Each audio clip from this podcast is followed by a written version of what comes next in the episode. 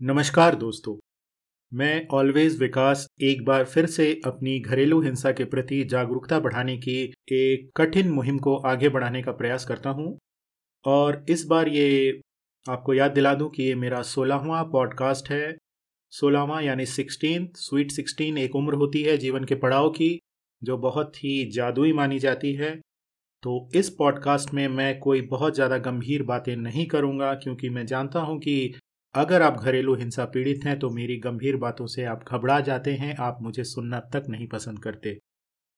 और इसके अलावा मेरी आप श्रोताओं से हाथ जोड़कर ये अपील है कि अगर आप मेरी बातों को सच में समझना चाहते हैं तो आपकी जो भी शिक्षा अब तक आपको मिली है, आपको उसे बगल में रखना पड़ेगा, उसको भूलना पड़ेगा, क्योंकि मेरी बातें आपकी मिली हुई शिक्षा के काफ़ी विपरीत जाएँगी। आपको लगेगा कि मैं आपके संबंधों में जहर घोलने का प्रयास कर रहा हूँ, या मैं काफ़ी गलत बात कर रहा हूँ, या भड़काने का प्रयास कर रहा हूँ, जो कि बिल्कुल स्वाभाविक है, क्योंकि आपने जो अब तक सीखा है, वो असलियत से काफ़ी हटकर है। जैसा कि मैं अपने ऑलमोस्ट हर पॉडकास्ट में बोलता रहता हूँ कि प्रेम में पीड़ा कहाँ से आ गई? अगर पीड़ा के बाद ही प्रेम मिलता है तो क्या वो वास्तव में प्रेम है? तो इसी पर आज हम अपनी बात को आगे बढ़ाते हैं। दोस्तों, ये प्यार या प्रेम क्या चीज़ है? इसको परिभाषित करना बहुत ही मुश्किल है, क्योंकि इसकी परिभाषाएँ हर व्यक्ति के लिए बहुत ही अलग होती हैं। हर व्यक्ति इसको अलग ढंग से महसूस करता है फील करता है। पर एक बात तो तय है कि जो मैं बार बार कहता हूँ, प्रेम में पीड़ा नहीं होती, या फिर लव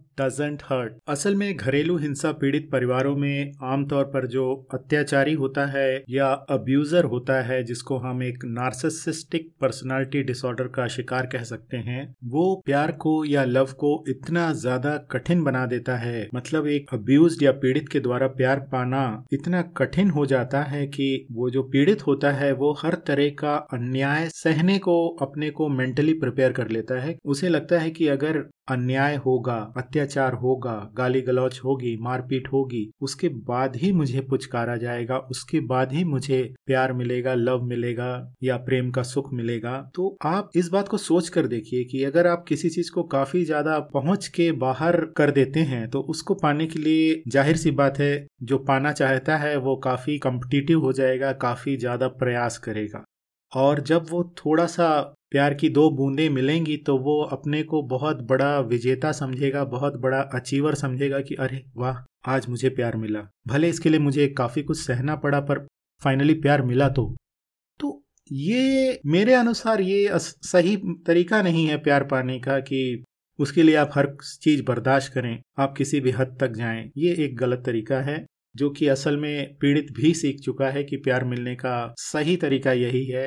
ऐसे ही शायद प्यार मिलता है। बेसिकली मैं कहना चाहता हूँ कि प्यार को इतना पहुँच के बाहर कर दीजिए कि पीड़ित व्यक्ति या जो अब्यूज है, वो किसी भी हद तक गुजर जाए उसको पाने के लिए कि इनकी थोड़ी सी मुस्कुराहट या इनकी जरा सी थपकी कह लीजिए, झप्पी कह लीजिए, पाने के लिए पीड़ित या पीड़िता काफ़ी ज़्यादा प्रयास करते हैं। बहुत ही ज़्यादा प्रयास। और अब्यूजर चालाकी से बस जरा सा प्यार छिड़क देता है और अब्यूज अपने को खुशकिस्मत समझने लगता है कि प्यार तो मिला। ये कुछ ना कुछ स्टॉकहोम सिंड्रोम जैसी बात भी है, जहाँ की एक पीड़ित को अपने कैप्टिव या जो उसको बंधक बना के रखता है, उससे ही प्यार हो जाता है। वो हर समय ये सोचता है कि मुझे ये दुनिया से बचा रहा है। जैसे कि आपने देखा होगा, एक बहुत ही फ़ेमस सीरीज़ का मैंने पहले भी ज़िक्र किया था। उसमें असल में जो अब्यूजर होता है, जो अत्याचारी होता है, वो खुद को समाज से बचा रहा होता है, पुलिस से बचा रहा होता है, या कानून से बचा रहा होता है, पर अब्यूज को या पीड़ित को लगता है कि वो उसको बचाने के लिए प्रयास कर रहा है। ये बहुत ही बड़ा कन्फ्यूज़न जो होता है पीड़ित के मन में, इससे उसको बाहर लाना बहुत ही ज़रूरी है और ये आसान नहीं है। तो दोस्तों, असल में होता ये है कि महीने के 28 दिन तक अब्यूज या पीड़ित अत्याचार सहता रहता है और दो दिन उसे अब्यूज़र से प्यार मिल जाता है। और कुछ मनोवैज्ञानिक उथल पुथल ऐसी होती है कि वो बेचारा जो पीड़ित है या अब्यूज है, उन दो दिनों को याद रखता है, बाकी के 28 दिनों को भूल जाता है। आप समझ पा रहे हैं मैं क्या कहना चाहता हूँ? जी हाँ।